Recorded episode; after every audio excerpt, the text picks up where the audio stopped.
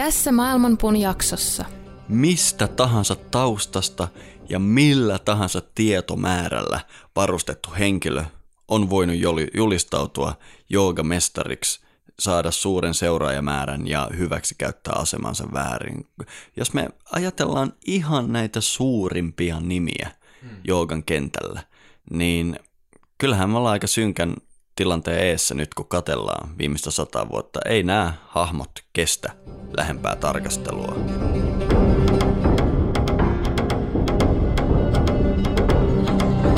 Maailmanpuun juuret ovat ylhäällä ja lehvästö alhaalla.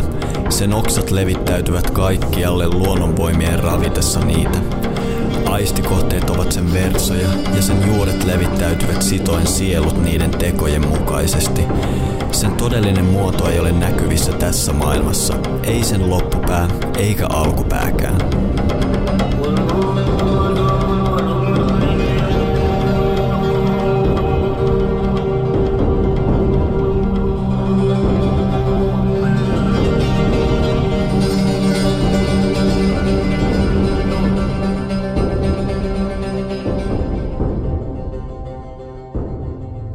Tervetuloa kuuntelemaan Maailmanpuuta, podcastia, jossa keskustellaan ajankohtaisesti ajattomista aiheista. Guruja ja henkisiä mestareita pidetään hyvyyden ruumiillistumina. Joogan perinteissä ajatellaan, että guru ilmentää korkeinta tietoisuutta. Mutta entä kun guruina pidetyt henkilöt käyttäytyvät sopimattomasti, jopa rikollisesti oppilaitaan kohtaan? Joogan historia tuntee lukemattomia tapauksia, joissa gurut toimivat kaikkea muuta kuin pyhimysmäisesti. Miksi niin monet gurut käyttävät asemaansa väärin? Miksi pyhän alta paljastuu pahaa? Onko kyse vääristyneistä val- valta-asetelmista, väärinkäsityksistä vai jostain muusta? Voiko gurun käytöstä erottaa hänen opetuksistaan? Sisältyykö sikailuun syvempi opetus vai onko perinteisen opettaja-oppilassuhteen aika ohi? Tervetuloa mukaan keskusteluun, joka vie sinut epämukavuusalueelle. Tämä maailmanpuun jakso on nauhoitettu B-Byte-pastillien voimalla. Mehiläiset kaikessa huikeudessaan ei ainoastaan pidä tätä planeettaa elossa ja rakenna hämmästyttäviä pyhän geometrian perustuvia asumuksia. Mehiläisten nerokkuus ulottuu myös ravintoon. Ja mitä mehiläiset itse syö, on maitohappokäynyttä siitepölyä, jossa kaikki elämälle tärkeät ravintoaineet on juuri täydellisessä balanssissa. B-Bite-pastillit on tehty juuri tästä ihmeaineesta ja toisin kuin kaikki laboratoriosta tulevat ravintolisät, B-Bite-pastillit hellii vatsaa ja ravinteet imeytyvät perusteellisesti. Jopa niin, että ihan oikeasti syötyäsi pastillin pystyt itse huomaamaan vaikutuksen. Ja kaikki joogaopet ynnä muut joogit huomio. Meidän joogasalilla nämä B-Bite-pastellit on ollut todellinen hittituote, koska semmoisen voi napata ennen joogatuntia täyttämättä vatsaa, mutta silti se antaa energiaa joogatunnin ajaksi. Eli ei muuta kuin kurkkaamaan bbite.fi Koodilla maailmanpuu saat 10 prosentin alennuksen tilauksestasi ja tietty, jos haluat niitä myyntiin joogasalillesi tai kauppaasi, niin kannattaa kysyä jälleen myyntihintoja. Kevättä pukkaa, Matti. Näin on. Ja tervetuloa takaisin Suomeen, Miska. Kiitos, kiitos. Olinkin tuossa taas opintomatkalla moikkaamassa guruani tuolla tällä kertaa Taimaassa meikäläisen opettaja on tällä hetkellä vähän niin kuin hänen omin sanoinsa mukaan mustalaistunut, koska, koska hän on nyt sen jälkeen, kun moottoritie vedettiin hänen ashraminsa yli, mm. etsiskellyt paikkaansa ja nyt hän on alkanut rakentamaan semmoiselle vuorelle Siamin lahdella olevalle saarelle bambukaupunkia ja siellä se hyvin edistyi ja kävin sitä vähän katselemassa, mutta onpa mukava olla taas takaisin Suomessa ja täällä maailman puun hommissa. Niin te olitte neljä, nelisen viikkoa siellä reissussa. Reipas kolme varmaan, en Joo. ole ihan varma, Joo. mutta ihan riittävästi sille, että sai taas D-vitamiinitasot kuntoon ja nauttia joogaharjoituksesta ynnä muuta. Ja, Ja huonoja uutisia, enpä onnistunut sitä haastattelua tekemään vieläkään, mutta ensi vuonna yritän taas uudestaan. Tästä tulee varmaan semmoinen maailmanpuun kestoteema. Joo, maailmanpuun ikuisuusprojekti saada Niskan guru nauhalle. Onkohan sitä edes olemassa, koska en ole ikinä nähnyt tätä tyyppiä.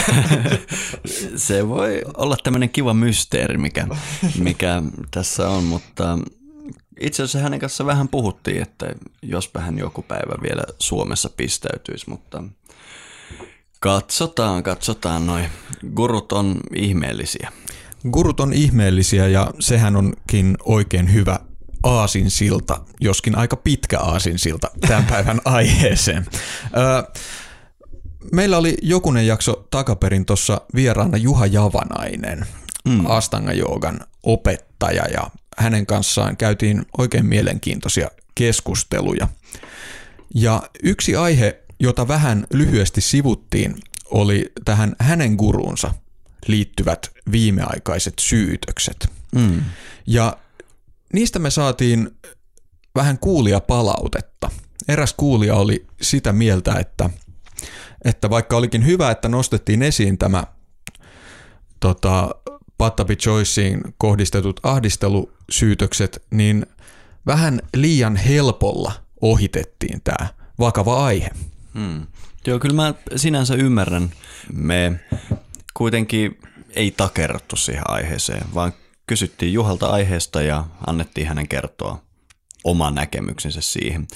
Ja mä totta puhuen tekisin saman uudestaan just niin, koska mun mielestä ei se mene sillä lailla, että me kutsutaan maailmanpuuhun vieras ja aletaan esittelemään syytöksiä hänen kuolleista gurustaan mm. tai muuta, vaan enemmänkin oli mun mielestä reilu antaa Juhan sanoa siitä, mitä hänellä on sanottavana ja varsinkin kun Juha itseä ei syytetä yhtään mistään, Nimenomaan. niin mun mielestä se ei ollut oikea paikka ottaa sitä syvempään käsittelyyn sitä aihetta. Mutta kyllä me sen verran kuitenkin tuosta palautteesta otettiin haavi, että ajateltiin, että ehkä me voidaan nyt kahden kesken puhua tästä ilmiöstä, mikä mun mielestä ei ole mikään tämmöinen sivujuonne joogamaailmassa, vaan voisiko sanoa, että viimeisen sadan vuoden yksi pääteemoja joogamaailmassa. Eli gurut, jotka väärinkäyttää asemansa ja hyväksi käyttää oppilaitaan ynnä muuta. Joo, tämä on paitsi että tämä on nyt viimeisen vuoden tai kahden aikana tullut hyvin ajankohtaiseksi, niin kuten sanoit, niin kyllä tämä on joogan historiaa varjostanut ainakin koko tämän modernin joogan historian ajan, eli noin viimeiset sata, vähän reilut sata vuotta.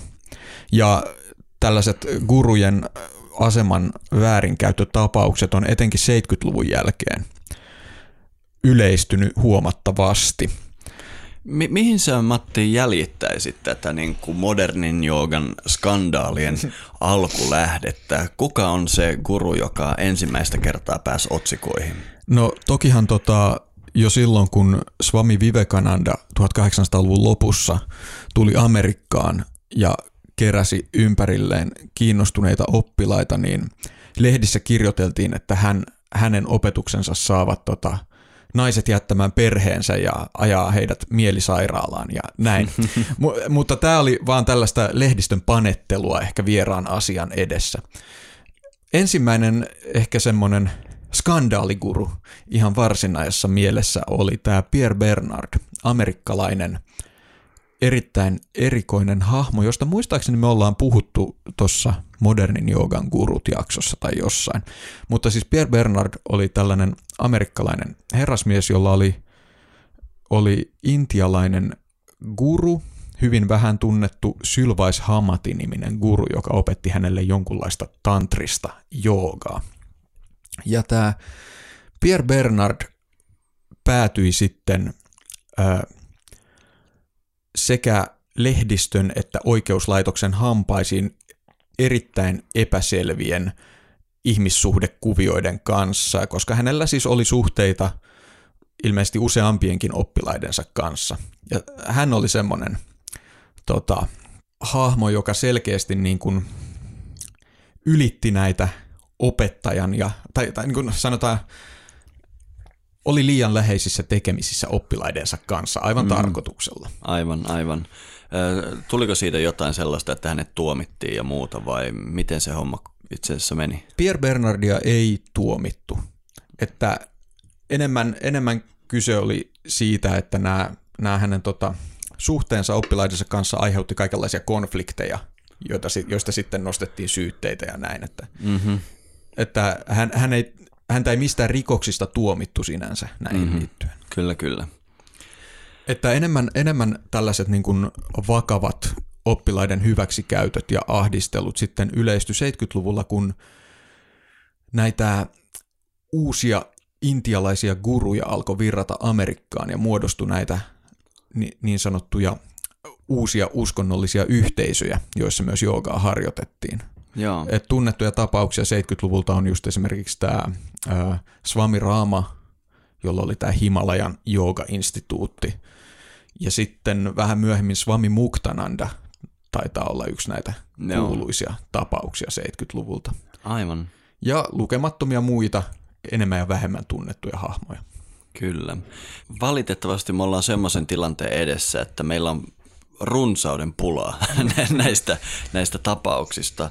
Mulla on semmoinen tunne, että kun jooga löydettiin uudestaan 1900-luvulle, niin tilanne oli oikeastaan viimeiset sata vuotta se, että kuka tahansa, mistä tahansa taustasta ja millä tahansa tietomäärällä varustettu henkilö on voinut julistautua joogamestariksi, saada suuren seuraajamäärän ja hyväksi käyttää asemansa väärin.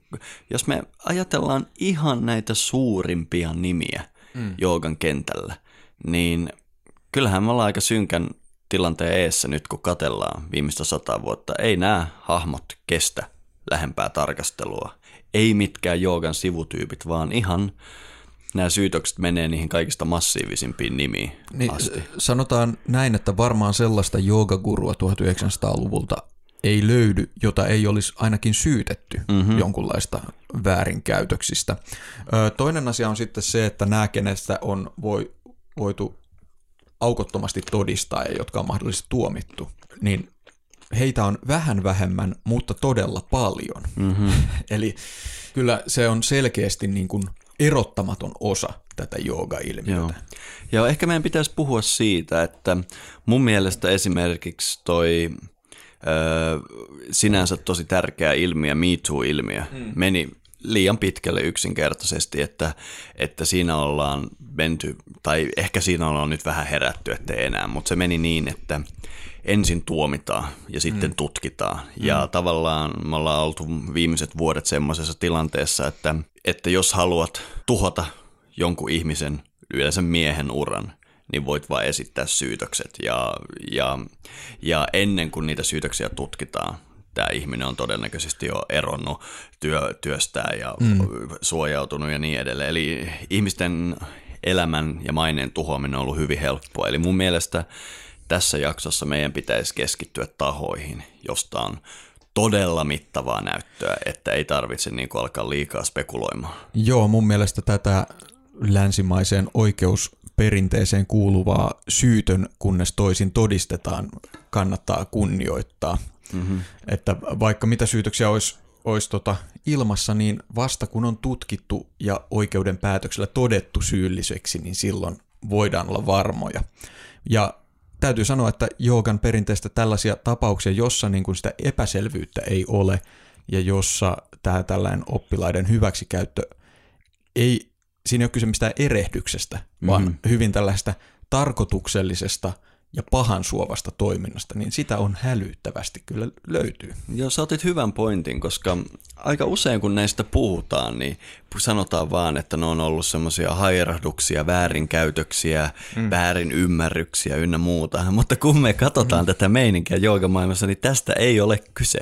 Mm. Nämä on todella järjestelmällistä toimintaa, jossa niin kuin, no ihmismieli toimii sillä lailla hassosti että ehkä nämä jotkut gurut pystyy niin kuin valehtelemaan itselleen, että he on jos jollain pyhällä asialla ynnä muuta. Ihmiset on ylipäätään aika taitavia valehtelemaan mm. itselleen ja oikeuttaakseen päämääriä, mutta nämä ei ole mitään pikkutapauksia, sattumuksia, vaan tämä on ihan järjestelmällistä toimintaa, mitä me nähdään joogamaailmassa niin paljon. Joo, mä oon itse miettinyt tätä, kun joogan yhteydessä paljon käytetään tätä termiä väärinkäytös liittyen niin kuin gurujen, gurujen näihin rikoksiin, niin tota, tavallaan mä ymmärrän sen, koska se, se lienee selkein käännös sanalle abuse, ja siinä on kyse siitä, että guru käyttää asemaansa väärin. Mutta mun mielestä siinä on vähän jotenkin semmoinen, että se vähän jotenkin pehmentää sitä asiaa, se väärinkäytöstermi. Et mä enemmän puhuisin ihan suoraan niin kuin gurujen rikoksista tai gururikollisista. Mm-hmm, kyllä. Silloin kun on kyse tällaisesta niin kuin oikeasti to, todella, todella selkeästi yksiselitteisen pahan suovasta toiminnasta. Joo, ehkä siinä on joku tämmöinen ajattelutapa, että kun jos jonkun ihmisen nimen edessä on joku swami tai mm. guru tai his holiness tai mitä lie, niin ihmisillä ihmiset tuntee semmoista sisäistä niin kuin syyllisyyden tunnetta, jos tämmöisestä tahosta puhutaan jotain pahaa. Mm. Mutta kun me katsotaan lähemmin näitä swaameja ja guruja ja pyhiä miehiä, niin hehän on käytännössä poikkeuksetta itse julistautuneita. Mm-hmm. Että mekin voisimme tuon, tuon suojan tässä ottaa vaan julistautumalla äh, gurumatiksi ja suami miskaksi ja, ja sitten meistä olisi paljon hankalampi puhua pahaa. Hmm. tässähän siis, tämä on oikeasti kun tätä ilmiötä seuraa sosiaalisessa mediassa vaikka, niin näitä uutisia tulee ihan tasasta tahtia. Mm-hmm. Yksi tapaus, jota mä oon itse seurannut osittain sen takia, että se on lähestulkoon, siis kaikessa irvokkuudessa on lähes koominen, ja toisaalta siksi, että se on niin suuri ja kauhea tapaus, niin tota, on tällaisen intialaisen nykygurun Gurmet Ram Rahin Singhin tapaus. Joo, huhhuh. Tämä Gurmet Ram Rahin Singh on siis tällainen intialainen megaguru. Mä en tiedä hänen opetuksistaan yhtään mitään.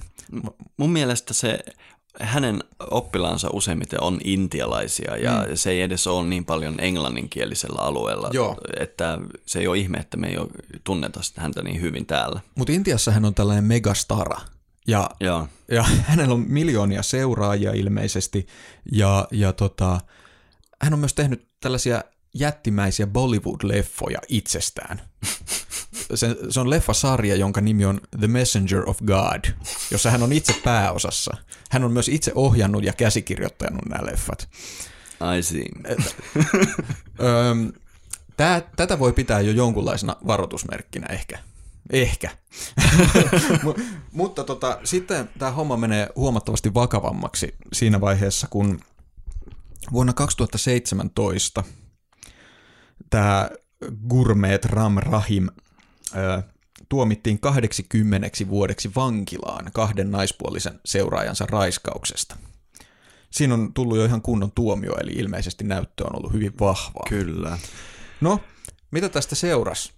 Valtavat mellakat näiden tämän gurun seuraajien toimesta, joissa kuoli 38 ihmistä ja no, ainakin 200 loukkaantui. Eli kertoo heidän, hänen seuraajiensa niin kuin luottamuksesta Kyllä. guruan kohtaan ja tämä onkin hyvin tyypillistä, Joo. että kun näitä syytöksiä, vai, jopa jos joku tuomitaan mm. oikeudessa ja mm. näyttö on selvää, niin hyvin usein se psyykkinen kipu mm. siitä, että tunnustaisi tulleensa hyväksikäyttäjän mm. huijaamaksi on paljon suurempi kuin se, että alkaa puolustamaan häntä. Ja useinhan nämä, mm. näiden gurujen seuraajat sitten puoltaa guruaan ja vaikka guru istuisi vankilassa, mä tiedän erään Suomessakin sijaitsevan tämmöisen joogalinjan jäseniä, mm. jotka aina puhuvat, että siellä se meidän guru istuu mm. vankilassa ja voi kun hän pääsisi pois, koska, mm. koska hän on näin kaltoin kohdeltu. Joo, tämä on tosi tärkeä teema, johon varmaan kohta palataan lähemmin, eli että aina nämä, myöskään nämä gurun oppilaat ei ole täysin syyttömiä näihin kuvioihin, mitä tähän muodostuu. Kyllä. Voidaan puhua ehkä jonkunlaista verkostosta, Kyllä. jossa tällaista asiat tapahtuu. Mutta Mut, jatketaan tuosta Rahim Singhistä, joo. koska aika usein niin kuin ajatellaan, että tämä nämä hyväksikäyttöongelmat on niin kuin vaan naisiin kohdistuvia, mm. mutta hän on hyvä esimerkki siitä, että miehet on ollut aika kamalassa asemassa hänen allaan, niin kerro Matti, mitä on tapahtunut. Kyllä, eli, eli sen lisäksi, että, että Ram Rahim Singh on sitten raiskannut naispuolisia oppilaita, niin hän on saanut 400 miespuolista oppilastaan vakuuttumaan siitä, että heidän kannattaa kastroida itsensä henkisen kehityksen nimissä. Ja t- tämä on mun mielestä niin kuin lähes psykedeellisen hullu juttu. Mä en tiedä oikein mitä tuosta sanoisi, että 400 miestä on päättänyt luopua perhekalleudestaan tämmöisen sankarin myötä vaikuttamana. Voi vaan ajatella, että niin surullista, niin surullista. Ja, ja tämä toisaalta kuuluu sellaisiin asioihin, mistä tätä, tätä Ram Rahim Singhia ei ole tuomittu, koska he ovat tehneet sen vapaaehtoisesti. Kyllä, kyllä. Mutta tämä kertoo ehkä siitä, että, että myös ihan tällaisessa, niin kuin, no en mä tiedä, voidaanko sanoa, että tämä on tapahtunut täydessä ymmärryksessä. Ehkä ei. No se on aika hankalaa. Jos mä käytän vuostolkulla aikaa siihen, että mä saan Matti sun pollan sekaisin ja sitten mm. pyydän sua tekemään jotain kamalaa, niin mä en totta puhuen, kun en ole lakimies, en tiedä, mm. miten on, kun oikeus suhtautuu tämmöiseen, mutta mun mielestä se on kamalaa. Joo. Joo, ja siis tämä edelleen sitten liittyy juuri tähän, että minkälainen ilmapiiri tällaisissa liikkeissä voi vallita. Lisäksi sitten kolme tämän Rahim Singhin läheisintä avustajaa on tuomittu elinkautiseen sen takia, että he on avustaneet näistä epäkohdista kertoneen toimittajan murhassa. Mm-hmm. Eli, eli tämä on mun mielestä... Tämä on Pitääkö meidän Matti huolestua? niin. Tota, jos tätä nyt kuuntelee jonkun lähetyksessä mainitun gurun seuraaja, niin laita viestiä ennen kuin tulet käymään. No, toi on hyvä ääriesimerkki ja mä ajattelen, että kun me puhutaan tästä Rahim Singistä, niin, niin se on tosiaan mielenkiintoista, että niin kuin suuret ihmisjoukot yhä mm. pitää tätä gurua uhrina ja mm. puolustaa häntä. Ja on hyvin samankaltainen hahmo, on hiljattain kuollut äh, Satya Saibaba. Mm-hmm. Useimmat varmaan tietää, ja ihan niin kuin kuulijalle selvennykseksi, että on olemassa tämä laajasti pyhänä miehenä tunnustettu Saibaba, ja sitten on olemassa tämä Satya Saibaba, mm. joka käytännössä ihan itse päätti, että hän on tämän kuuluisen Saibaban reinkarnaatio ja, mm-hmm. ja tulistautui pyhäksi henkilöksi. Ja, ja hänet tunnetaan siitä, että hänellä, hän on kirjoittanut paljon tämmöisiä hengellisiä kirjoja, joissa on niin kuin,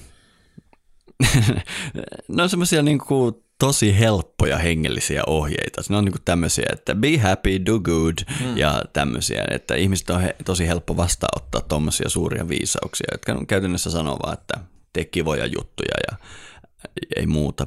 Mutta hän on nauttinut aivan valtavaa suosiota kansainvälisestikin. Joo. Ja muun muassa muistaakseni Andhra Pradesin osavaltio Intiassa on ollut hyvin kytköksissä häneen ja, ja siellä on sitten, mäkin tiedän useampia länsimaalaisia henkilöitä, jotka on viettänyt aikaa siellä hänen ashramissaan ja 2004 BBC teki tämmöisen dokument elokuvan, jonka nimi oli uh, The Secret Saibaba, salainen Saibaba, mm. jossa sitten iso joukko hänen raiskaamiaan, mu- muistaakseni enimmäkseen miehiä, sitten niin kuin avautui ja kertoi, että mitä siellä aina tapahtuu, kun joku saa tämmöisen yksityisvoiteluksi, kai niitä kutsuttiin. Ja häntä nyt ei mun mielestä ehditty tuomita. Hän käytti kuolemaa omana pakokeinonaan. Mutta on aika selvää, mä itse asiassa tiedän yhden henkilön, joka on siellä Assarmissa pyörinyt ja, ja sanotaanko, että hän huuliväristen hyvin ahdistuneessa tilassa puhu siitä, mitä siellä on tapahtunut. Eli mä henkilökohtaisesti en näe tässä epäilyksen sijaan. Mutta se, mikä on mielenkiintoista, niin Intian hallitus silloin, kun tämä BBCn dokkari tuli, mm. niin raivostu, että miten tämmöistä Intian kansallissankaria oikein voidaan syytellä näin ja, ja niin kuin, minkäänlaisia toimenpiteitä Intiassa ei tehty hänen suuntaansa. Huhhuh. Joo, mä en tunne tätä Saibaban tapausta niin hyvin. Toki tiedän, että hän on juuri sellainen kanssa megaguru, pitkän linjan megaguru, jolla on paljon seuraajia. Mm-hmm. Ja itse asiassa just vähän aikaa sitten ajeleskelin kotini läheltä, meidänkin läheltä löytyy tällainen Saibaba-keskus Ajaa. Espoosta. Mm-hmm. Ja tota, tota, tota, eli kyllä edelleen on voimissaan tämä liike myös Suomessa. Kyllä, kyllä. Mutta mut, tämä koko homma lähti siitä, että meille annettiin palautetta, että me ollaan päästetty Patabi Joyce veräjästä. Mm. Pitäisikö meidän puhua tästä äh, joogagurusta, jonka joogasysteemi eri mittaustavoilla taitaa olla tälläkin hetkellä maailman suosituin joogamuoto. Joo. Ja, ja tota, tässähän on siis kyse siitä, että, että tätä Patabi Joycea on syytetty siitä, että hän on naispuolisia oppilaitaan kosketellut hyvin sopimattomilla tavoilla näiden fyysisten avustusten varjolla. Eli Astanga joogassa tällaiset avustukset näyttelee merkittävää osaa, eli kun oppilas tai harjoittaja pyrkii johonkin asanaan, niin sitten opettaja vie häntä pitemmälle tai syvemmälle siihen asanaan hyvin tällaisilla voimakkailla fyysisillä jutuilla. Ja ilmeisesti koko Patabi Joycein kansainvälisen opetusuran ajan, eli 70-luvulta alkaen, näistä hänen avustustavoistaan liikkuu vähän tällaisia juttuja, mm-hmm. että onko tämä nyt ihan ok. Ja muistan itsekin silloin, kun tutustuin joogaan ja, ja silloin, kun harjoitin astanga joogaa itse, niin netissä levisi muutama tämmöinen kuva, jotka oli kieltämättä aika, sanoisinko, epäilyttäviä. Oletko, tiedätkö tämän kuvan, mistä mä puhun? Mä, mä en tiedä mistään kuvia. Mm. Mä olin jotain kuullut tämmöisiä asioita, Joo. mutta mä en ikinä nähnyt yhtään kuvaa. Ja, ja sinänsä, koska todistusaineisto oli tolla tasolla, että jossain on kuulemma joku kuva, niin mm. mä en hirveästi korvaani tälle avannut. Toisaalta en mä ikinä Astanga-piireissä pyörinytkään, eli se ei ollut mulle koskaan ajankohtainen asia. Mutta ihan viime talvena joku mulle sitten laittoi tämmöisen YouTube-videon, mm. jonka nimi on, me laitetaan se tuonne jakson linkkeihin, mutta kuka tahansa voi nyt, jos oot siinä päätteen ääressä kuulija, niin laitapa YouTubeen hakusana Patabi Joyce Adjustments. Mm. Ja tämä ei ollut mitään kuvia, vaan videoita siinä, miten hän korjaa hän näiden oppilaistensa asanoita joogatunnin aikana. Mm. Ja mä taisin siinä Javanaisen kanssa ja tehdyssä jaksossa sanoakin, että mä olin pahoinvointinen monta päivää sen jälkeen. Mä oikeasti järkytyin, koska tämä Patavic ei ole mikä tahansa guru. Se on maailman suurin joogaguru. Mm. Tänäkin päivänä sadat miljoonat ihmiset lähtee harjoittamaan joogaa, mikä tulee tästä lähteestä. Ja, ja tämä kaveri, mun mielestä sitä ei tarvitse kaunistella yhtään. Hän masturboi asiakkaillaan kesken joogatunnin. Joo, mä oon samaa mieltä. Ja tota, tota, tota, sen takia mun mielestä, vaikka me tuossa alussa sanottiin, että me puhutaan vain niistä, jotka on tuomittu, mm-hmm. niin mun mielestä tämä Pattabi Joycein tapaus on sikäli er, poikkeus tähän, että kuka tahansa meidän kuulija voi katsoa itse tämän videon ja tehdä omat johtopäätökset Juuri siitä. Näin. Ja, ja mun mielestä siitä ei ole mahdollista tehdä kovin moninaisia johtopäätöksiä. Joo, tämä ei ole rajatapaus. se, se, on, se on jotain niin sairasta. Ja, ja mua on sen jälkeen hirveästi mietityttänyt ne psykologiset prosessit, koska siis hän teki mittavan, melkein 50 vuotta kestäneen uran niin kuin masturboimalla asiakkaillaan. Mä niin kuin todella pohdin, että ei sitä tietenkään voi ajatella näin, koska ihmispsykologia on tosi monisyinen. Mutta mä voin kuvitella, että jos mä kävisin joogatunnilla, jossa kuru tarttuu kiinni mun perseestä ja nylkyttää mua mm. niin kuin koira kesken mun asanan, menisinkö mä seuraavana päivänä sinne? Sadat tuhannet tai ihmiset on tehnyt niin ja, ja mä mietin, että Tämä oikeastaan sai mut havahtumaan sille, että kun me ollaan tekemisissä jonkun tämmöiseen asian kanssa niin kuin jooga, jossa on tämmöinen henkinen ulottuvuus mm. ja ajatellaan, että ollaan pyhän äärellä, niin se on itse asiassa aivan järkyttävä vaarallinen ympäristö, koska silloin ihmiset jotenkin hyväksyy tuommoisen käytöksen. Mitä toivon, että nyt viimeaikaisten tapahtumien seurauksena ei enää jatkossa pääse tapahtumaan. Joo, ja tähän tämä tää asia nostettiin pöydälle ja päivän valoon tuossa 2017, mm. kun tällainen Patapi Choicein oppilas Karen Rain ö, julkaisi kertomuksen, missä hän, tai tällaisen artikkelin, missä hän kertoi näistä tota, kokemuksistaan Patapi Choicein opissa. Ja siinähän hän myös pui sitten tätä, että miten hän tavallaan myös suostui tähän pitkän aikaa. Mm. Eli että, että Pattabi Choice ohjas häntä niin kuin ohjas, mutta hän silti ajatteli, että se on jotenkin osa tätä juttua. Ja se mun mielestä on, oli sen takia hirvittävän arvokasta, että hän nostaa esiin niitä teemoja, että minkä takia jotkut silti jää tällaiseen opettaja-oppilassuhteeseen. Mm-hmm. Ja hän, hän esimerkiksi kirjoittaa siinä, mä otin tähän ylös tällaisen kohdan, että hän sanoi, että vaikeimpia, sen jälkeen kun hän myönsi itselleen, että tämä itse asiassa oli hyväksikäyttöä, kaikki, mm-hmm. niin vaikeimpia asioita päästä yli oli se, että hän oli niin kuin vakuuttunut itse siitä, että tämä asana-harjoitus on niin kuin tällainen henkinen asia, jossa opettaja vie häntä pitemmälle, mutta samalla se itse asiassa oli tällaista niin kuin fyysistä ja seksuaalista hyväksikäyttöä. Eli että hän, hänellä niin kuin oli tällainen valtava rist, isännen ristiriita siitä, Joo. että mitä hän oikeastaan on tekemässä. Ja just tällaiset niin kuin tuohon opettaja-oppilas-asetelmaan liittyvät tällaiset psykologiset kuviot mm. ja ristiriidat tekee tästä asiasta niin kuin hirvittävän paljon monimutkaisemman. Joo. Eli ei voida tavallaan sanoa, että se on oppilaan vika, jos hän jää siihen suhteeseen, koska se kysy- asetelma on paljon monimutkaisempi. Kyllä. Mutta tähän oppilaan asemaan voi tietysti vaikuttaa sillä, että mun mielestä nyt on hyvä puhua tästä asiasta niin, että kukaan oppilas ei niin kuin mieti kahta sekuntia, eikä sulje niin kuin mieltään tämmöisiltä tapauksilta mennessä joogatunnille, vaan täytyy olla hereillä ja mm. puhua näistä asioista heti. Toisaalta pitää heti sanoa tähän väliin.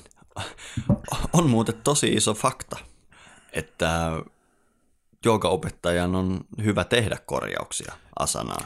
Joo. Ja, ja esimerkiksi minä teen korjauksia oppilailleni asanoihin. Eli mun mielestä myöskin tämmöinen niin kuin ylireagoiminen on mm. ihan yhtä tyhmää. Esimerkiksi mä tiedän useamman tämmöisen iso jooga-brändin Yhdysvalloissa, joilla on tämmöinen menetelmä, että asiakkaaseen koskeminen on niin iso rikos, että menettää sen franchise-nimen, jos ikinä käy ilmi, että olet koskenut asiakkaaseen, mikä on mun mielestä tämä aivan yhtä tyhmä. Joo, silloin me, siinä, mennään, silloin, siinä menee niin sanotusti lapsi pesuveden mukana. Niin, silloin me niin kuin tavallaan annetaan näiden hyväksikäyttäjien tuhota joogaperinnettä Ja sama, samalla joogan opettamisesta tulee hyvin vaikeaa. Kyllä, kyllä. Oletko törmännyt tähän, mikä nyt sitten on tavallaan yhtenä ratkaisuna tähän yleistynyt tällaiset suostumuskortit? Ky- kyllä mä oon törmännyt tähän. Se on tietysti yksi tapa yrittää ratkaista tätä asiaa, mutta mä pahoin pelkään, että tuommoisten korttien ja lappujen negatiiviset psykologiset vaikutukset on melkein niin kuin se, että se siinä on siinä sun joogamaton vieressä se aihe läsnä kaiken aikaa, niin ne, se voi olla melkein ojasta allikkoon tilanne, mutta kieltämättä tilanne on nykyään niin hullu, että kenties mekin joudutaan jossain vaiheessa meidän joogakoululle tämmöiset ottaan käyttöön. Joo, jo, mutta si- ja tämä on siis vielä eri, eli näissä korteissa ei ole kyse siitä, että mennessäsi joogatunnille laitat allekirjoituksen, että joogaopettaja saa avustaa, vaan että siinä joogamaton vieressä voi pitää sellaista merkkiä, mm-hmm, että minu, minua saa tulla avustamaan. Kyllä. Ja no, siis sehän tuntuu hirvittävän jotenkin tällaiselta byrokraattiselta ja hankalalta, mutta tavallaan ymmärrettävältä tässä kaiken, kaiken tapahtuneen va, nä, niin kuin valossa. Joo, se, se on, mutta mun mielestä toi ei ole ratkaisu. Toi mm. on vähän sama, miten tuolla Yhdysvaltojen yliopistokampuksella on nyt esitelty nämä appit, mm. että ennen kuin yliopisto-opiskelijat siirtyvät harrastamaan seksiä, niin kummankin pitää appiin klikata, että hyväksyn, hyväksyn ja Herra Joo. jestas, jos mä onneksi mun nuoruudessa ei ollut tämmöistä, sehän tuhoaa koko homma. Me, me siis, tämä on esimerkki juuri siitä, miten tavallaan tämä modernin sivilisaation pyrkimys kaiken rationalisoimiseen ja sääntelyyn on saavuttamassa todennäköisesti niin kuin lakipisteensä. Joo. Eli e- eihän siis elämä ole näin säädeltävissä. Et se on mun mielestä vaan se, mitä tähän voi sanoa. Just näin, just näin. Ja- Eli ja se, että- ratkaisut on jotain muuta kuin tämmöistä. Ja juuri mielestä. tämä, että mitä enemmän yritetään varmistaa kaikki epävarmuudet, sitä haavoittuvaisempi ja huonommin toimiva mistä tahansa systeemistä tulee. Kyllä, Eli se ei tee turvallisemmaksi asioita. juuri näin, juuri näin. Mutta, eli tämä oli se Pattabi Choicein kuvio.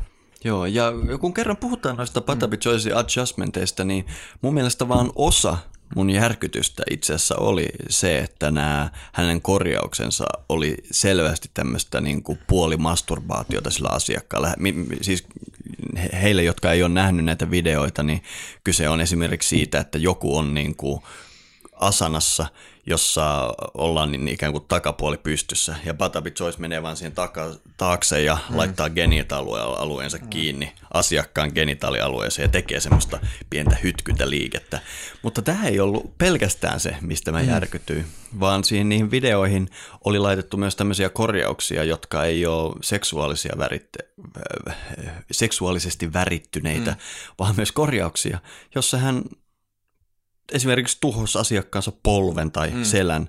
Eli kävi ilmi, että silloin kun hän teki korjauksia, jotka ei ollut tämmöisiä seksuaalisia, niin hän teki Hän semmo- pahoinpiteli oppilaita. Mä käytän omassa opettajakoulutuksessa niin kuin esimerkkinä Patabi Choicein ohjauksia siitä, miten ei saa tehdä asioita, miten, kun, kun mitä enemmän tarkastelee tätä kaveria, niin tajuaa, että hän ei tainnut hirveästi ymmärtää joogasta yhtään mitään. Hänen väitöksensä jostain hänen opetuslinjansa alkuperästä on todettu huuhaaksi. Niin kuin, ehkä mä haluan vaan heittää tästä tämmöisen kysymyksen ilmoille, että mitä meidän tulisi ajatella siitä, että viimeisen sadan vuoden menestynein joogaopettaja on tämmöinen henkilö.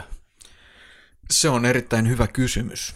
Öö, mä itse tarkastelisin tossa enemmänkin vielä sitä, että tähän nykyjoogaan on jotenkin syvälle ö, juurtunut. Se tuntuu ehkä viime vuosina vähän laimentuneen, tai sitten mä en ole vaan seurannut, mitä tapahtuu, mutta semmoinen niin ajatus, että notkeus ja henkinen kehitys kulkee jotenkin käsi kädessä. Öö, mitä mieltä sä oot sellaista ajatuksesta? Mä oon siitä eri mieltä, mutta mä en tässäkään halua heittää lasta pesuveden mm. mukana pois, koska asia ei ole ihan mustavalkoinen. Mä en vaan ikinä ottaisi tätä notkeustermiä tähän. Mä e- ehkä itse sanoisin niin, että, että henkisen kehityksen blokit ovat aina myös kehossasi. Ja, ja asanaharjoituksella saavutetut muutokset kehon ja elimistön toiminnassa ovat näkyvät suoraan harjoittajansa henkisessä kehityksessä. Mutta tämmöinen yhtäläisyys, että esimerkiksi kuinka notkea olet, mm. niin, niin edistynyt olet, ei pidä yhtään paikkaansa, koska esimerkiksi mon- meille tulee toisinaan tämmöisiä asiakkaita, jotka on ollut tämmöisessä äärimmäisen mä kutsuisin ehkä militaristisessa mm. joogaharjoituksessa, semmoisessa, jossa pakotetaan kehoa mm. asentoihin vuodesta toiseen. Ja nämä ihmiset saavuttaa usein aivan, aivan niin kuin hämmentävän mahtavan liikkuvuuden ja notkeuden, mm. niin kuin siis aivan uskomattoman. Mutta mä näen, että ne niin sanotusti, mitä mä äsken kutsuin henkiseksi blokiksi, mm siinä joogaharjoituksessa on jotenkin onnistuttu saamaan, koska normaalisti se menee niin, että se, ne blogit, mitä meidän kehossa on henkisellä tasolla, niin avautuessaan avaa myös kehon liikeratoja. Mm. Mutta näemmä ne kehon liikeradat on mahdollista avata puuttumatta näihin blokkeihin. Tämä on ollut tämmöinen, ihan niin kuin, mikä kokemuksesta on syntynyt mulle tämä oivallus. Ja silloin siinä on paljon tämmöisiä ilmiöitä kuin yliliikkuvia niveliä, sitten on jonkunlaisia niin kuin, usein jonkunlaisia nivelongelmia tulee siinä sitten kaupan päälle. Ja usein sitten suuria henkisiä ongelmia myös. Eli, mm-hmm. eli tämä asia on aika monisyinen. Joo. Mutta, mutta tuossa on totuuden perä. Joo, siis tuossa oli paljon hyviä pointteja. Mä oon tavallaan samaa mieltä siitä, että ö, ihmisen keho toi var, niin kuin hyvin paljon paljastaa siitä, millainen hänen sisäinen tilansa on. Kyllä. Ö, toisaalta sitten, ja, joo, ja siis lisäisin tähän, että sitten myös kehon harjoituksilla voidaan vaikuttaa niin kuin sisäisiin asioihin hyvin, mm-hmm. hyvin voimakkaasti. Ö, mutta tämä niin kuin henkisen kehityksen teema, se on niin tällainen sumea, että mitä se henkinen kehitys on ja miten nämä tota, vaikka fyysiset jooga-asanat tai jotkut muut harjoitukset siihen vaikuttaa ja mi- mitä se kehitys merkitsee, siinä aletaan menee niin hyvin, hyvin hämärille alueille. Niinpä. Ja mä tota, johdattelen tätä siis siihen, että kun mä eilen lueskelin matskua tätä jaksoa varten, niin ää, jo, monissa tarinoissa toistu tällainen, että nämä hyväksikäyttö, oppilaitaan hyväksikäyttävät gurut perusteli sitä, että he tällä lailla seksuaalisessa mielessä lähestyy oppilaitaan, on, että heillä on esimerkiksi joku chakra tukossa, mm-hmm. tai että heissä on jotain tällaisia niin kuin sisäisiä tukkeumia, joita sitten täytyy tota, tämän niin kuin seksuaalisen ohjauksen avulla avata. Ja tässä mennään sitten taas hyvin tällaisille niin kuin epämääräisille alueille mun mielestä. Ja kuten niin kuin varmaan maailmanpuun kuulijat tietää, mitä me ajatellaan tukkeutuneista chakroista täällä. Joo, tämä on tämmöinen, on oikeastaan kaksi semmoista joogalinjaa, missä mä oon kuullut tämmöisestä jutusta. Ja toinen, mikä on ollut viime aikoina hirveän paljon tapetilla, on tämä kohtuu maineikas Agama School of Yoga, mikä pitää päämajaansa tuolla Kopanganin saarella. Itse kävin siellä viime viikolla viimeksi. En käynyt siellä opiskelemassa, vaan ihan kävin skootterilla pyörähtämässä mm-hmm. Asramin pihassa. Ihan vaan katsoakseni, että vieläkö tämä on toiminnassa. Ja Aivan. Vielähän se oli toiminnassa. Ja toinen on sitten tämä Yogi Bhajanin perustama kundalini jooga mm-hmm. linja. Siellä on myös vähän samanlaista, mutta, mutta ehkä, ehkä Yogi Bhajanista puhutaan vielä myöhemmin tarkemmin.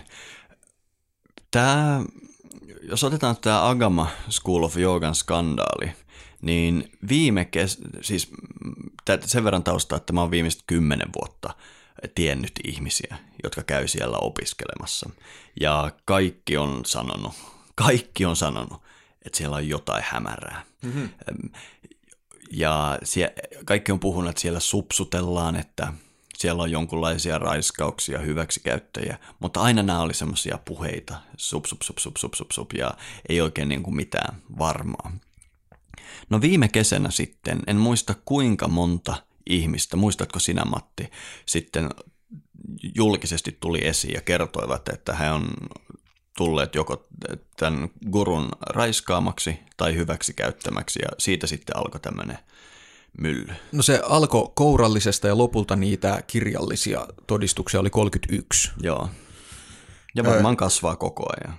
Joo, eli siis tota, kyseessä on siis tämän Agama joogakoulun perustaja Swami Vivekananda Sarasvati. Ja tässä on hyvin harmittavaa tämä, että hänen nimensä on Swami Vivekananda. Eli kyse ei ole tästä 1800-luvun intialaista gurusta, vaan onko hän romanialainen? Vai hän on romanialainen. Sen verran taustaa hänestä, että oli kaksi tämmöistä tämmöistä romanialaista, voisiko sanoa tantra-intoilijaa. Ja he sitten tutkivat tantraa yhdessä ja, ja lopulta he sitten alkoivat riitelemään toistensa kanssa. Ja tämän riidan seurauksena heidän tiensä erkanivat. Tämä Vivekananda Sarasvati meni Taimaaseen Kopanganille ja perusti sinne tämän Agama joogakoulun, kun taas toinen näistä hmm. romanialaisista kaveruksista perusti Euroopassa tämän Natha-linjan. Eli, ja, eli hän on tämä Gregorian Bivolaru. Kyllä. Joo. Eli sitten, sitten nämä No tällä hetkellä tämä Eurooppaan Nathan perustanut Bivolaru taitaa istua Romaniassa vankilassa ja tosiaan tämä toinen sankari Kopanganilla on tämän hyväksikäyttö skandaalin keskellä, eli kumpaakin on seurannut nämä uutiset koko heidän elämänsä. Joo, tästä Bivolarun kuvioistahan on Suomenkin televisioon tehty kaiketi kaksikin aika perusteellista ohjelmaa. Joo. Eli niihin voi tutustua, luulen, että löytyy jostain Ylen arkistoista. Ja tämä Tanskan Kööpenhaminassa sijaitseva Natta-koulukunta, siellä on myös ollut isoja oikeusjuttuja ja kuvattu pornovideoita siellä joogakoulun tilassa ja sellaista, että kyllä joka maassa tuntuu tämä sama meininki seuraavan näitä. Mutta miten me päästiin tähän aiheeseen, niin siellä Agama, mä, mä tiedän siitä systeemistä hirveän paljon, koska mulla on niin monta tuttua, jotka on siellä opiskellut. Heillä on tosiaan tämä ajattelu siitä, että chakrat mm. menee helposti tukkoon ja iso osa siitä joogaharjoituksesta siellä on chakroja avaamista ja heillä on semmoinen hauska juttu, että tämä guru on valinnut erilaisia musiikkibiisejä, niin kuin ihan niin kuin maailman musiikkia, klasaria ja muuta ja sitten he kuuntelee muun muassa tämmöisiä, että jos sulla Matti nyt on vaikka anahata chakra, mm. tukossa, niin sulle määrätään, että pitää kuunnella joka päivä Tangerine Dreamin jotain biisiä. Ei mitään, hyviä biisejä no, ne yleensä on. että ei siinä mitään. Mutta tämä chakrojen availu ei ole sitten rajoittanut joogaharjoituksiin tai, tai Tangerine Dreamin kuunteluun, vaan, vaan sitten tämä guru on käyttänyt perusteluna siihen, että hän esimerkiksi raiskaa oppilaansa siihen, että hän, että, että hän on niin suuri guru, että te muut ette vaan ymmärrä, että hän avasi tämän kyseisen henkilön seksuaalichakran ja Joo. tällä lailla sitten oikeutti nämä tekonsa. Semmoinen, semmoinen kuvio kanssa, mikä näissä Agama-tarinoissa näytti toistuvan, on se, että ilmeisesti, ilmeisesti täällä koulussa on käytössä tämmöinen käytäntö kuin joni massage, mm-hmm. eli, eli naisen sukupuolielinten hieronta. Mm-hmm. Ja, ja tota, tämä tilanne on siis, että oppilaat menee näiden opettajan luokse hierottaviksi. Ja täytyy kyllä sanoa, että tässä näkyy jo aika paljon riskejä tässä tilanteessa. Kyllä. Mä itse satun tuntemaan erään henkilö, joka hieroo naisten genitaalialueita. Hän on myös itse nainen, mikä helpottaa asiaa, mutta, mutta tämä ilmeisesti on, mä en tunne asiaa, mutta suhteellisen niin kuin, myöskin ilmeisesti alallaan toimijoita, jotka tekevät sitä ihan oikein ja hyvin, hmm. mutta en tunne asiaa sen paremmin, mutta voiko olla niin kuin, helpommin väärinkäytettävä tilannetta kuin tämmöinen. Joo, no, ja mikä, mikä sun niin kuin, mielipide on tällaisen harjoitteen tantrisuudesta? No meikäläinen on kyllä aika hyvin nämä tantrani lukenut. Ei ole tullut vastaan Joni Massagia mm.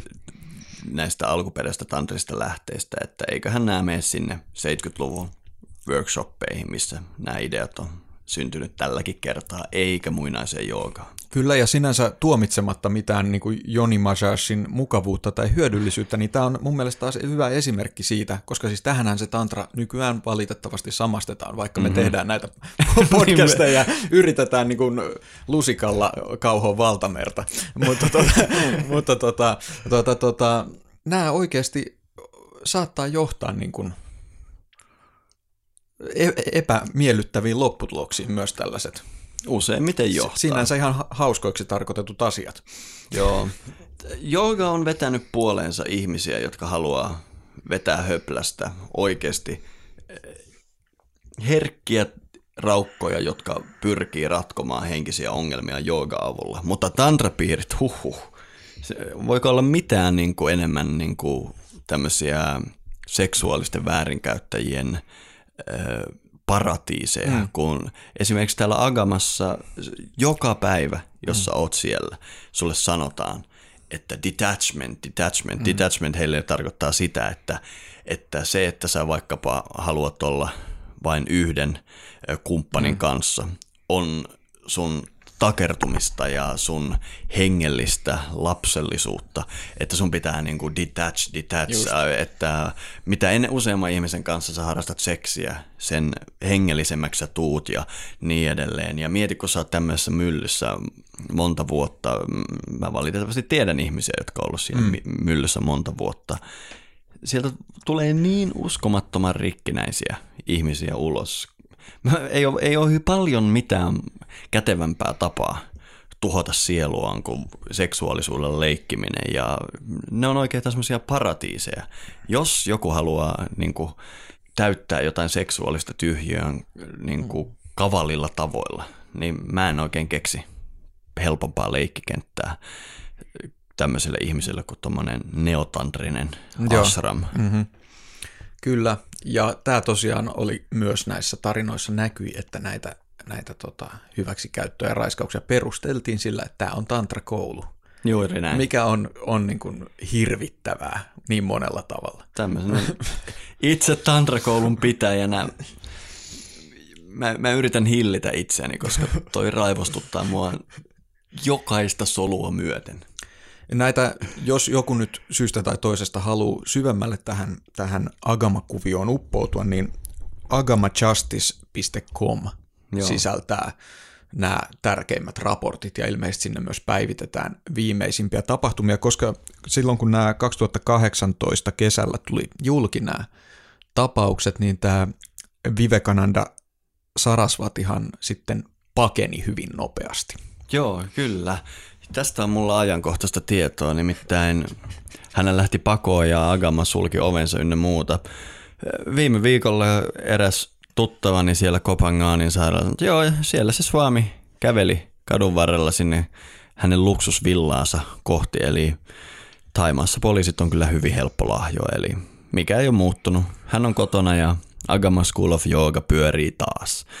Ja, mutta kannattaa käydä siellä agamajustice.comissa katsomassa, että mikä on meininkiä. Ja varmasti tämänkin podcastin kuulijat saattaa olla viettäneet aikaa siellä ja ehkä joutua myös uhriksi tässä, niin sinne kannattaa ehkä ottaa yhteyttä ja mm-hmm. avata suunsa, jos näin on käyn, päässyt käymään. Joo, ja siis tästä vielä kannattaa ehkä mainita se, että kyse ei siis tosiaankaan ollut pelkästään tästä koulun gurusta, vaan myös useampaa tällaista pääopettajaa on syytetty, eli näyttäisi, että se on ollut ihan tällainen järjestelmällinen, systemaattinen kuvio sen koulun sisällä. Kyllä. Niin, ja tulipa mieleeni, kun mä nyt tuossa pari viikkoa sitten siellä Taimaassa Kopangaanilla olin ihan viereisessä viidakossa, kun tämä Ananda Yoga, Ananda, Agama Joogakoulu, niin kävi semmoinen hauska sattumus, että tämä, tässäkin podcastissa aika usein mainittu kansainvälisesti tunnettu tantra-tutkija Christopher Wallis tuli myös saarelle. Oh, ja saarelle tullessaan siellä on semmoinen he, henkisiin harjoituksiin keskittyvä Facebook-ryhmä Kopangaanilla, jossa on jo, jopa 50 000 jäsentä. Ja tämä Christopher Wallis kirjoitti sinne semmoisen nälkävuoden pituisen tekstin, jossa hän haastoi tämän Agaman gurun keskusteluun, julkiseen mm. keskusteluun, että he olisivat käynyt jonkunlaisen debaatin Oho. näistä tantra-opetuksista ynnä muista. Ja, ja mä, mä en itse ole kyseisen ryhmän jäsen, niin mä en sitä sen tarkemmin, mutta jonkun toisen tietokoneelta kävin vähän kattelemassa, okay. että mitä jännää siellä oli, niin ilmeisesti tämä guru sitten kuitenkin kieltäytyi kutsusta ja, ja niin edelleen, mutta se oli tämmöinen aika hauska niin kuin, miekan kalistelu, minkä tämä Christopher okay. Wallis teki. Ja mä aika lailla tykkään tästä Christopher Wallisin tavasta, että hän on nyt ottanut sen, että bullshit pois Tandrasta mm. ja haastanut näitä. Ainoa ongelma, minkä mä näen tässä, että hänellä itsellä on niin paljon bullshittia näissä kirjoissa, mutta kuitenkin mm. mä oon valmis antamaan hänelle paljon anteeksi siitä, että hänellä on nyt semmoinen asenne, että mm. nyt Tandra – tehdä vakavaksi ja ei anneta näiden petojen saalistaa tandran verukkeella. Eli mm-hmm. se Christopher Wallisin asenne on mun mielestä tosi hyvä. Mutta yksi asia, missä myös Christopher Wallis ö, minut herätti, on Suomessakin hyvin tunnettu kundaliini jooga ja mm. Sen perustaja Yogi Bhajan. Valitettavasti myöskään tätä kundalini jooga ilmiötä ei ole ohittanut nämä lieveilmiöt. Ja, ja jos mä valainaan Christopher Wallisia, mä muistan jossain hänen kurssissa hän sanoi, että, että olen todella pahoillani, jos kuulet tästä nyt ensimmäistä kertaa, mutta Joogi Bhajanin väitteet hänen opetuksensa alkuperäistä on nyt tämän tiedon mukaan huomattu, että he perustuu täysin valheellisiin väitteisiin. Mm.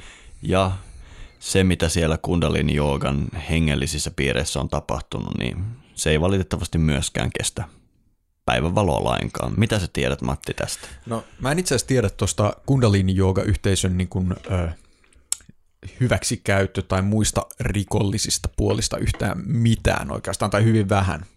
Mutta tämä hänen opetustensa taustasta luin juurikin muistaakseni Christopher Wallisin suosituksesta tämän Philip Deslip-nimisen joogatutkijan artikkelin From Maharaj to Mahan Tantric, The Construction of Yogi Bhajan's Kundalini Yoga, mm-hmm. jossa tämä Philip Deslip, hän on siis amerikkalainen modernin joogan historian tutkija, ja hän siinä selvittelee, että mitä, mitä tästä Yogi Bhajanin taustoista oikeastaan tiedetään ja miten hänen opetusuransa eteni ja miten hän muutti sitä tarinaa opetuksensa historiasta mm-hmm. ja mitkä ne todistettavat lähteet on. Okay. Ja hän jäljittää, siis Yogi Bhajanhan siis sanoi, että tämä on tällainen muinainen tantrinen harjoitus, jota hän opettaa. Joo. Öö, mutta itse asiassa sieltä löytyy kaksi hyvin erilaista opettajaa sieltä taustalta. Mulla ei ole nyt sitä artikkelia tässä käsillä, paitsi että onpas, pistetään paussi, niin mä avaan sen täältä. Tämän tantrisen perimyslinjan sijaan sieltä kundalini joogan takaa Deslippen mukaan löytyy hatta opettaja nimeltä Swami Dhirendra Brahmachari, joka eli 1900-luvulla, kuoli 94. Ja sitten tällainen Sikhi-perinteen opettaja Maharaj Virsa Singh, joka kuoli 2007. Ja Yogi Bhajanhan siis itse oli Sikhi. Tästä hauskana kuriositeettina se, että toi homma meni kyllä Yogi Bhajanin päähän aika pahasti, nimittäin jossain vaiheessa hän alkoi sitten kutsumaan itseään kaikkia maailman sikhien johtajaksi. Mm. Ja, ja, ja mitä mä oon Punjabissa hartaiden sikhien kanssa keskustellut, niin sikhi-yhteisössä Yogi Bhajanista, miten mä sen nyt sanoisin, he tuntee suoranaista raivoa häntä kohtaan, että miten tuommoinen Amerikassa asuva jäbä, jolla ei ole mm. minkäänlaista käsitystä meidän uskonnollista perheestä, julistautuu maailman sikhien johtajaksi. Joo, ja tähän, tähän liittyy sellainen, että yksi sitten hänen tota, äh, ahdistelemistaan naisista haastoi oikeuteen ja silloin uutisoitiin, että, että tämä, hän, tällainen niin kuin sikhi-opettaja on häntä ahdistellut, ja tämähän aiheutti valtavan vastareaktion, että, että kyseessä ei todellakaan ole mikään sikhi-perinteen edustaja, Kyllä. vaan tällainen itse, tai tällainen niin freestyle ope Kyllä. Joo, voin kuvitella, miten harmillista se on sikhien kannalta, koska mä luulen, että suurin osa länsimaalaisista ei esimerkiksi ole nähnyt näitä sikhipäähineitä paljon muuta kuin kundalini harjoittavien päässä. Eli mm. tämä sikiperinne nyt maailmanlaajuisesti yhdistyy kuitenkin näihin kundalini juttuihin.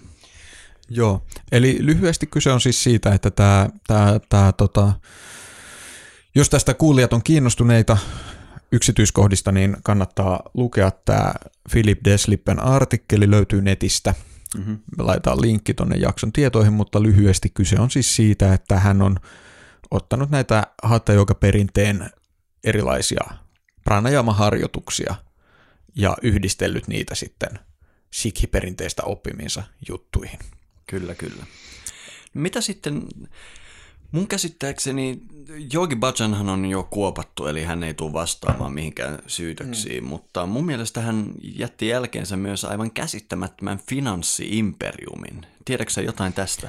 No mä tiedän sen verran, että esimerkiksi nämä kaikkien tuntemat joogiteet, jotka on tunnettuja sekä oudoista makuyhdistelmistään että aforismeistaan, niin tota, on tämän Yogi Bhajanin ö, yksi bisnes. Mm-hmm.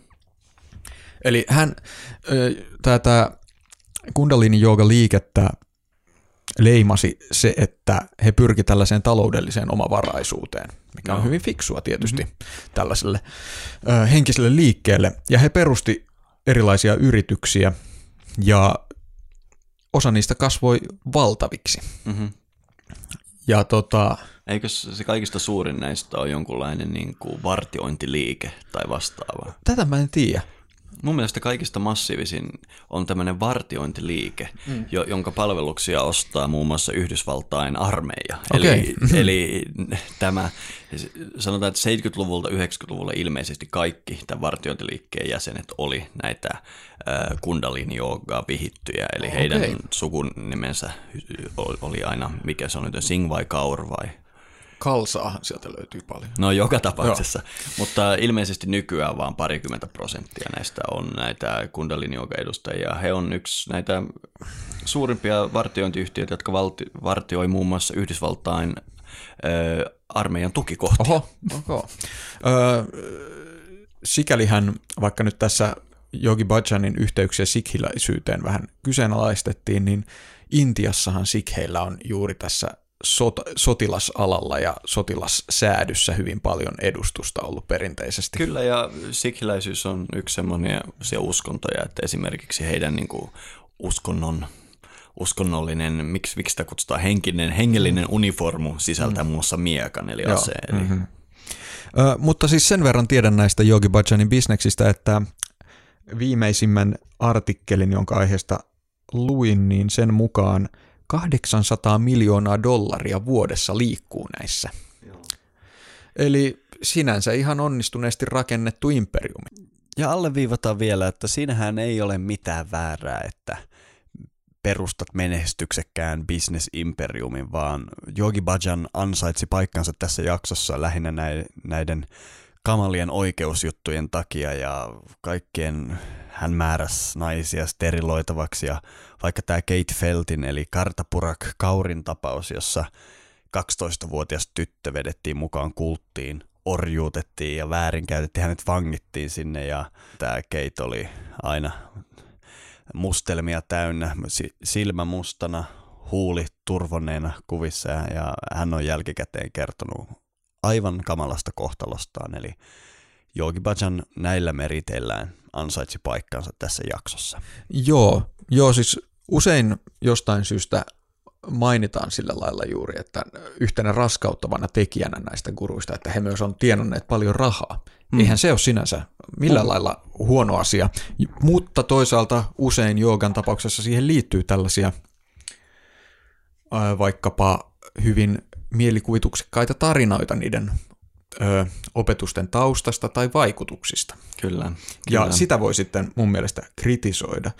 Jos Yogi Bhajan kuvioihin haluaa tutustua, niin löytyy tällainen Wacko World of Yogi Bhajan nettisivusto, johon on kerätty niin kuin oikeudenkäyntipöytäkirjoja ja Kyllä. tällaista ihan kovaa dataa aihepiiriin. Ja mun mielestä tämä toimii myöskin tämmöisenä tukiyhdistyksenä niille, jotka on satuttaneet itsensä pahoin täällä kundalini joogan maailmassa. Kyllä. Ja tämä on ehkä sen takia ihan aiheellista myös nostaa esiin tämä Yogi Bhajan, koska kun tämä vaikka Pattabi Choicein ahdistelusyytökset tuli esiin, niin alkoi sellainen valtava kuohunta tämän asian ympärillä. Mm-hmm. Ja tätä puitiin mediassa ja siitä käydään edelleen kovaa keskustelua. Mutta sen sijaan mä en ole itse nähnyt tähän Yogi Bhajaniin liittyen hirveästi minkäänlaista keskustelua. Tätä foorumia lukuun ottamatta. Joo, se on hämmentävää, että on aivan lukemattomia seksuaalisen hyväksikäytön oikeudenkäyntejä, oikeudenkäyntejä siitä, miten on uhkailtu tästä liikkeestä pois yrittäviä ja löytyy jopa murhasyytöksiä ja kaikkea tämmöistä. Mutta musta tuntuu, että tämä kundalini joka yhteisö Suomessakin melkein joka pitäjässä porskuttaa ihan, että e- ei tästä keskustella. Hmm. Syytä voi vaan miettiä. Niin, ehkä sen aika tulee. Kyllähän tuosta Patabi Choiceistakin supistiin 40 vuotta mm. ja yhtäkkiä shit hit the fan. Ehkä tota, tuota tuuletinta joudumme vielä hetken odottamaan. Voi olla. Niin ja yksi vielä juttu, mikä olisi mun mielestä syytä mainita tästä kundalini-joogasta, on tämä nimi kundalini jooga, mikä on johtanut lukemattomiin väärinymmärryksiin mun opetustyössä, mm. koska siis tämä kundalini jooga hän on jooga perinteistä löytyvä termi, löytyvä ilmiö, joka löytyy muun muassa Hatta Jooga Pradipikasta ja lukemattomista mm. muista joogateksteistä. Eli kun puhutaan kundaliinista joogamaailmassa, se on autenttinen hyvä ja mm. monella lailla niin kuin opiskelemisen arvoinen aihe.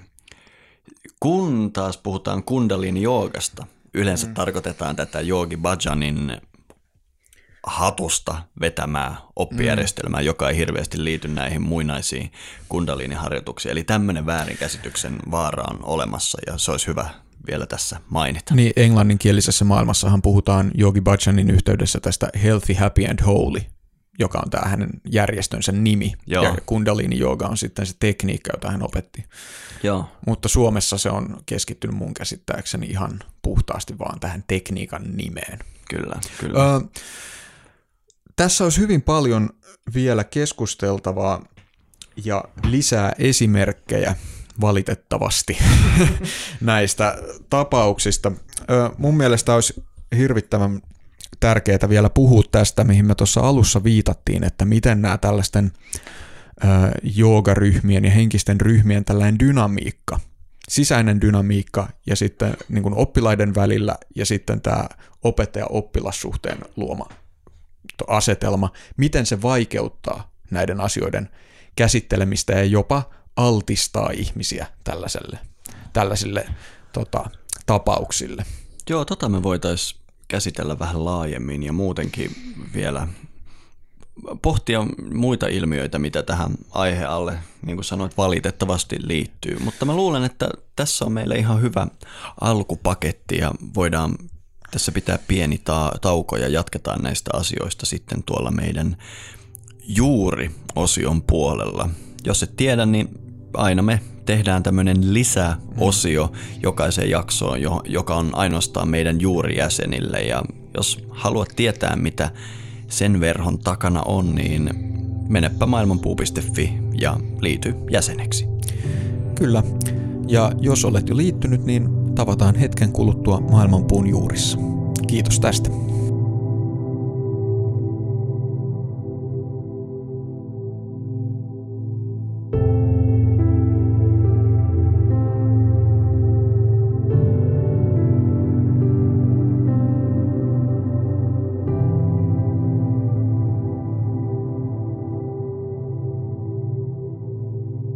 Tervetuloa maailmanpuun juuriin.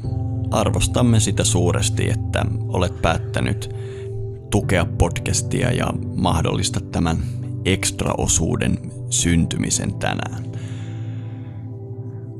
Tämä tämänpäiväinen jakso ei ole kyllä hirveästi fiilistä nostattanut.